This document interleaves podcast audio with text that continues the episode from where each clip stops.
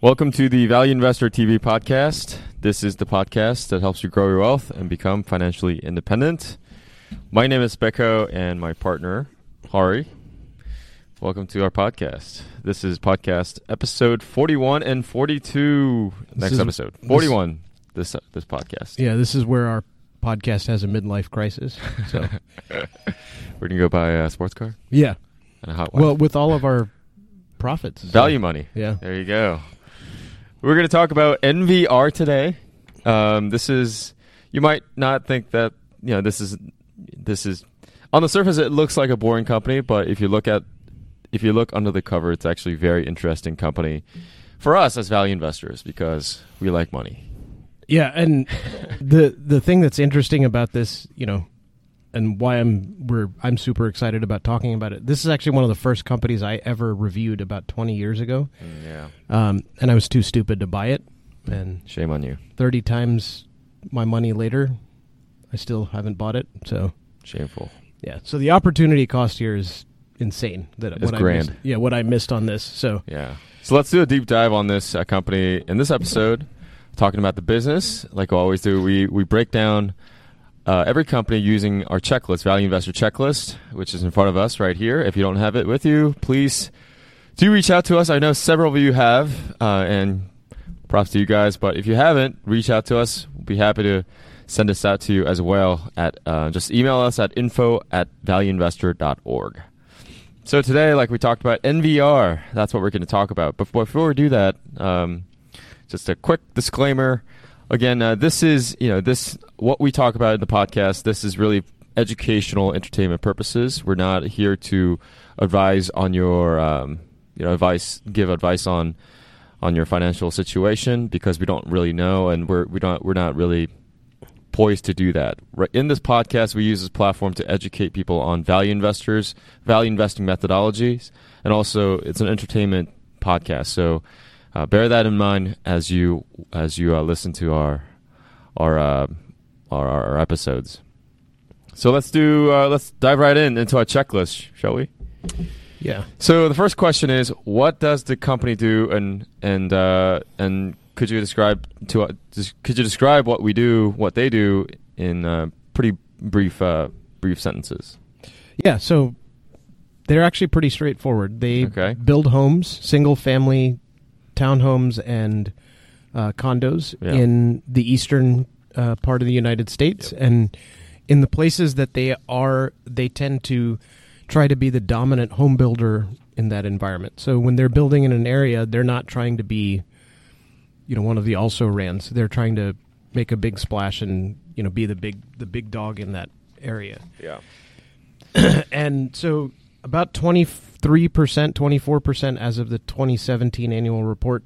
So they've reported 2018 results, but they haven't issued the annual report yet. So that's why we're using the 2017 annual report. Um, but we will talk about the 2018 financials.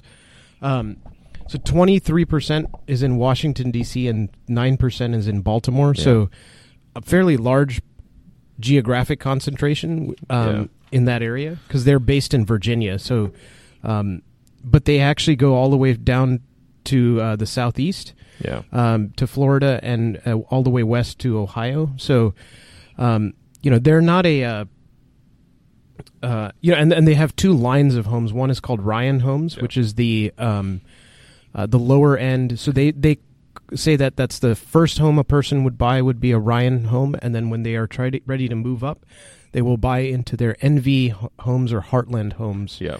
uh, line, which is uh, more of a move up or luxury buyer type Yeah. uh, home. So starter homes versus so they they cover b- both sides of the spectrum. Yeah. I want to cover this. I want to touch on what they do specifically more in detail before we go into like geographics and different brands. Uh, so they are.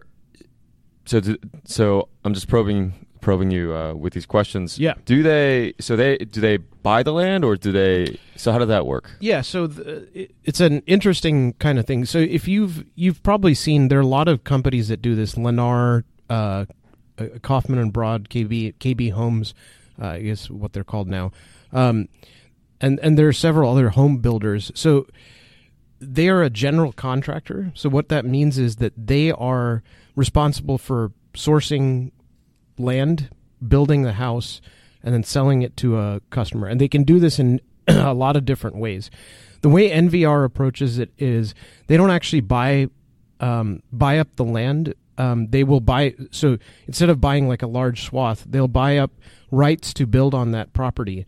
So they don't actually do the land development, which means they don't develop the neighborhood. They don't develop uh, that. So they're buying it at market price from somebody who has already built uh, built up that uh, the land development. So they've gotten permits. This is residential area. They know exactly what they're buying. So they may be paying a higher price than somebody who does land development. Um, but what they're getting is uh, the opportunity to leave if there's something changes in the area. Yeah. So there's a natural disaster, and then you know that area is no longer fit. They can walk away from that and only pay ten percent of the uh, purchase price. Yeah. Um, there's something that, that was also interesting. All this contracting uh, is also done on pre-sold basis. Yeah. So they're not really trying to buy up when their their idea is when they're building the house, they already have a buyer, yeah. and so that allows them to you know to type kind of preserve their capital.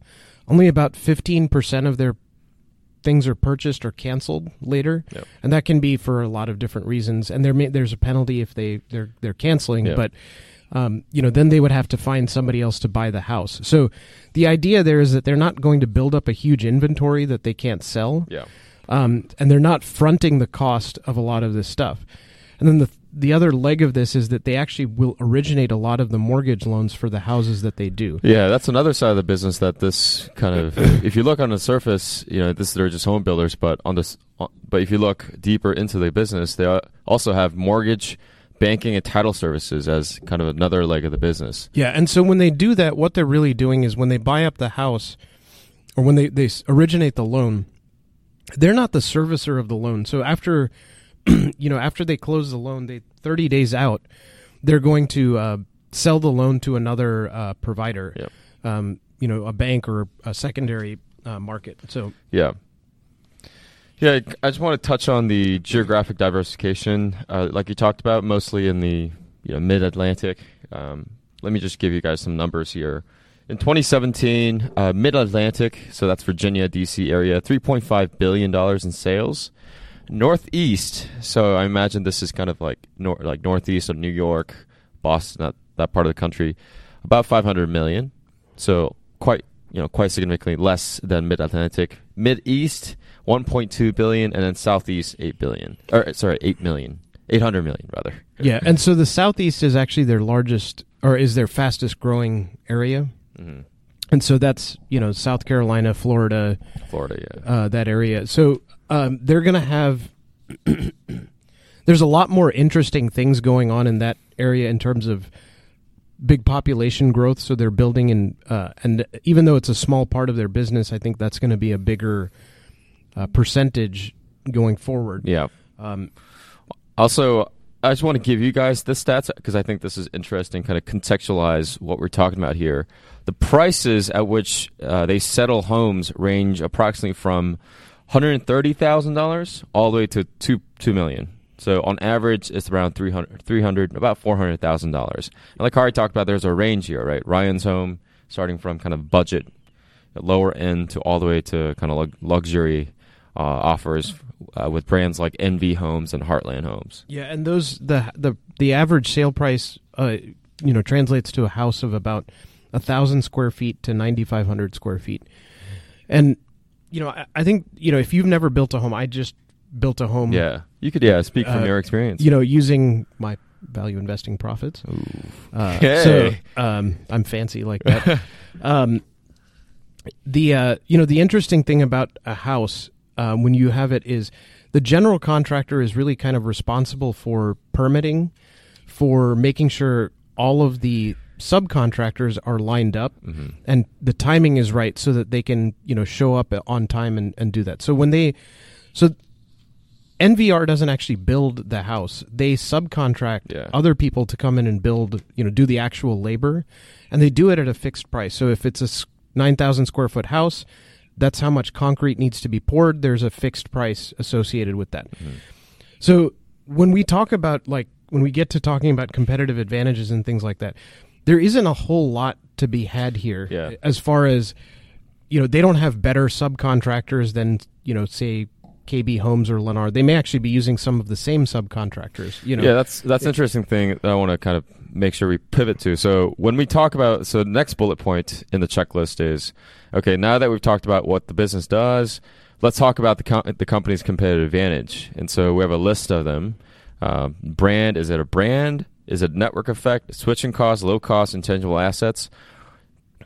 You know, does the company have any of these, or you know, multiple of these? So that's the question that we have to answer, which is the second question in the checklist, and that's what Har is alluding to here. So, kind of running off of that, um, so you're saying there's no really a definable competitive advantage for these for these guys. So they do have a competitive advantage, and it's a little bit hard to quantify how how you would put that into you know our checklist. Mhm.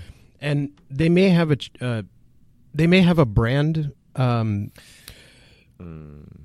a brand uh, in that. So the, so let, let's let's step back for a second and tell you how they sell a house, Yeah. right? So they're going to go to an area. They're going to put up a model home. This is very standard in you know when you go to Yeah. the suburbs of most cities. The way that they build houses is they'll have a neighborhood with a lot of their own homes and they'll have a model house that's kind of fully furnished to Yep. kind of give you an idea of what your house would look like. You walk into that um, you know the garage of this place and they'll show you different you know carpeting different you know styles you know different things and there's a salesperson who's going to try and sell you a house in that neighborhood maybe take you around look at some of the homes that are in construction Yep. and then they'll get a commission based on how you know what they sell Yep. right that's kind of the idea of how this process works so what they the way that they do this is they're really it, it- falls into a low cost provider because they're not floating their business up front right they are buying the land and they are trying to reduce their inventory by not selling houses unless there's already a buyer, right? So they're not building a house and floating it on their own money, right? Mm. So those are that's what they quantify as their backlog, right? Yep. And that backlog is, you know, growing every year as they're expanding into, you know, more markets and building more houses. Um, that so there is a moat there because when you look at their return on capital, it is extremely high. You know, I mean, they they're thirty percent return on equity, and largely because they have, I think, a they have a business model that is very cost efficient. Right, they're not sitting on a bunch of inventory and not risking a lot of their capital when they're building houses. Yeah. And so that again is hard to quantify. I wouldn't say it's a super wide moat because they are they are not protected against recessions. You know, when a recession happens, people stop buying, you know, new houses. Uh, and it really will affect their their you know their business. Yeah. But that that being said, they're also not risking a lot of capital. Yeah. So, kind of going back to the competitive advantage discussion here, I think so. Like you, you talked about, price is a big one for them. Yeah. Let's say, let's say I'm going out. Let's say I'm on the market for a house. I am visiting all these model houses. For me, like who does the construction, who manages the property building, doesn't really affect me that much. No. So brand, not so much. Moat, I mean, brand, not really. Network, there's no network effect. Switching cost, low cost, intangible assets. Like you talked about, I think housing, from my vantage point, it's just a, you know, when we're talking about just regular houses, it's just commodity business. Sure. So, them for these guys, like you ta- like you said, like you said, it's really about the low low cost provider. Yeah. So low cost provider wins, and like you said, because they have this operational efficiency in capital management, they're able to they're able to be that. They're able to be the the lowest cost provider Right. uh, in this segment. So Now, and that being said, that's not a business model that other people can't copy. yeah, But I think one thing that they've done is that they're a fairly big player in these areas that they are, you know, in the mid Atlantic region where they're a very dominant uh, builder. That gives them the ability to say, look, I don't have too many options when I'm buying. Mhm. So if I'm going to be buying, you know, a house, it's going to end up being them Yeah. just by default, right? Yeah. They're, you know, if I'm the dominant player in that market, then there's that means that they've edged out other people and you don't have much of a choice in if you're in the Baltimore or you know uh, Washington D.C. area. Yeah. Okay, competitive advantage, um, and I think we touched on this. The third question is how durable is the competitive advantage? You know, you t- kind of alluded to that earlier. So let's move on to the next question. What is the company's long-term perspectives, pro- prospect rather, uh, and, and runway for growth? Well, so I think you know this is actually pretty straightforward. They're in the east eastern half of the United States. They don't operate any international business. They have the rest of the United States that they can go to, right? So, I mean, expansion, you know, 10, 15 years ago, they weren't in the Southeast. You know, they didn't have a much of a presence there. So, this is something that, you know, over time, they just keep growing into other markets. Um, and so they can buy buy other companies in you know in other regions, or they can continue to build. So, I mean, I, I didn't go back, you know, that far, but I didn't see any purchases um, in their you know in their history. So, I, largely what they're doing is just slowly expanding, and then when they get into a dominant position in the market, they just continue to grow Mm-hmm. uh, in that area. So, I mean, their long term prospects I think are very bright. You know, they're every year they're building more homes. You know, recessions are always a bump for for a company like this, uh, but they just continue to you know expand um, into new areas. Yeah, I, imagine. Um, I imagine there will be you know quite a bit of resistance in the existing markets. The players who already play in that market, for example, if they want to kind of if they want to come to Texas, I'm sure there is a player out here that is pretty dominant in Texas market. So when they want to come here, yeah, it's going to be it's going to be pretty brutal uh, competition, I imagine. Yeah, and competition is always a problem, right? You have all the way down, like the builder that we used is is is not a national chain, Yeah. kind of like like these guys are, Yeah. right? And you know that was we were we met with these people; they were fully custom home builder, Yeah. and that's what we felt comfortable with, right? You know, this is a kind of a different space, right? There's you certainly have even within their own market there there is no way that they can have a monopoly right? They can't be the only home builder Sure. right? There is very low barrier to entry. One person can be a general contractor and they can offer their services and that's actually a fairly common business model. But where they have the ability to do interesting stuff is they actually do do joint venture deals on land development and things like that which allows them to buy up larger parcels of land um, and so I think there's also some level of um, they can buy up more land when and sell more homes up front before somebody else comes in. So were they to enter a new market, it's going to be you know competitive for them to get into a dominant position. But they also have they generate so much cash from all, from building these houses that they have a the ability to do that. Yeah, I think kind of going off of what you said, I think one of the I'm just trying to think in my head, right? Let's say I'm a small contra- like a small competitor to these guys and they have a lot of cash sitting on their hand. What gives them the advantage in terms of you know, competing in the market? You know, is it you know, is it their size? Is it their operational efficiency? Is it their history? I think you touched on just the sheer capital that they have that that they can deploy uh, that I can't. You know, so they might be able to buy a whole swath of you know real estate and and and and do that uh, at a at a lower cost because they're buying whole you know buying a big big chunk. Instead, for me, you know, let's say I'm a small contractor, I only have a certain amount of capital to work with, and I can't I can't scale to that level. So there is some scalability at play here. Well, I, I think the other thing that you have to remember is when you're building a house or you're having somebody build a, a going to get a house built, working with a contractor can be a nightmare, right? Like we had an excellent contractor and it was very pleasant to work with. But you know, you can you can easily get stiffed by these people. Yeah, like sure. they just suddenly quit in the middle of the Yeah. thing and then now you're left with a house that you can't, you know, that you got to go find somebody to finish you know these are all of the kind of the problems that you have with when you're building this stuff so there is some level of oh they're a big brand they're not going to just jump ship Mhm. right? So there is something to, to be said for that. There's also something to be said for comfort in hey i bought a house. It's i, I really liked it you know that they built me a ryan home and i'm upgrading to the you know to the to the second level. Mhm. so there there is there's other things that are at play here, um, and I think also when you look at how people look at homes, you know, because I, I, I agree with you that there isn't a whole lot of selling benefits that they have. There isn't, but the scale that they have is allows them to do a lot more. Yeah. And I think that's where their operational efficiency comes in.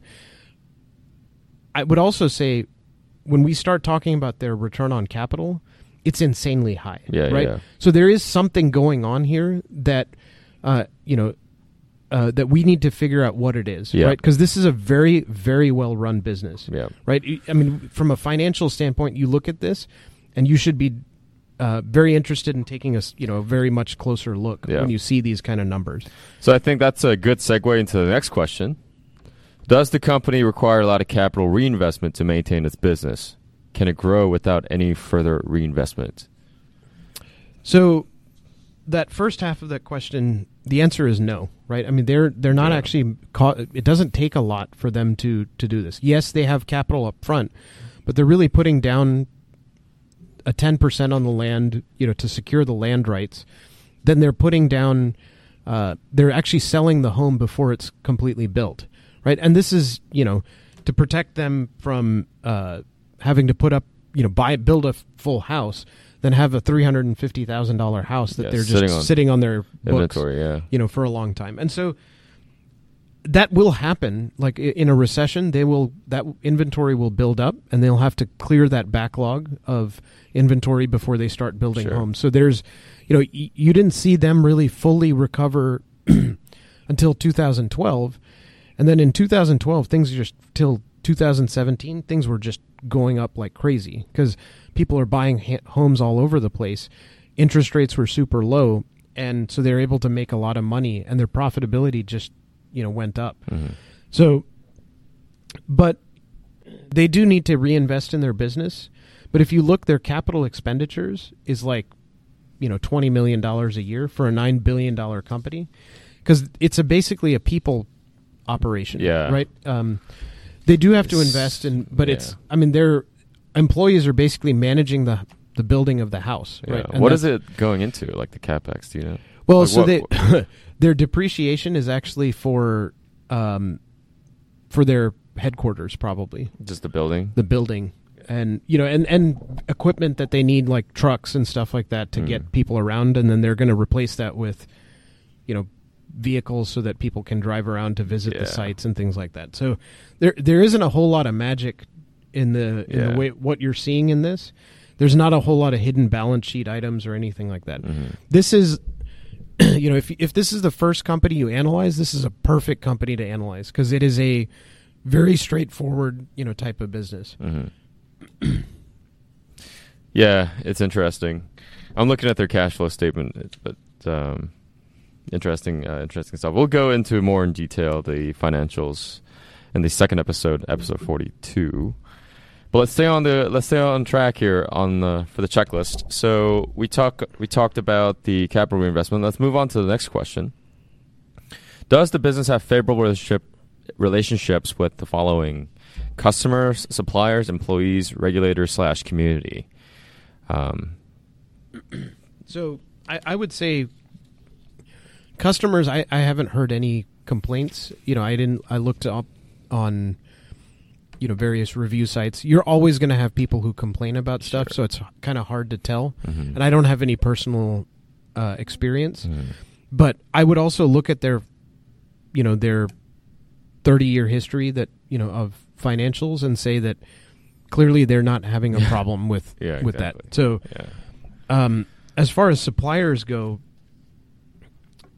you know that suppliers would really be their Contractors, Contractors, sub- subcontractors. Yeah. and not no one subcontractor. You know these subcontractors are going to be a five ten person operation, and they're going to have hundreds of these that they deal with. So, and I imagine the general contractor in charge of an area is going to be man- managing these people. It's not going to be at the corporate level. Yeah, headquarter, headquarter level. So I, I think this is a you know is a non-issue that they can easily switch suppliers Mhm. whenever they need to um, uh, without much trouble. There is going to be some question though. I think when we talk about regulate regulatory, sure. um, and that's where home building is going to be a problem. So, you know, uh, we built our house after Hurricane Harvey, or it was in the middle of Hurricane Harvey, and there was a lot of flooding in the city of Houston the year before.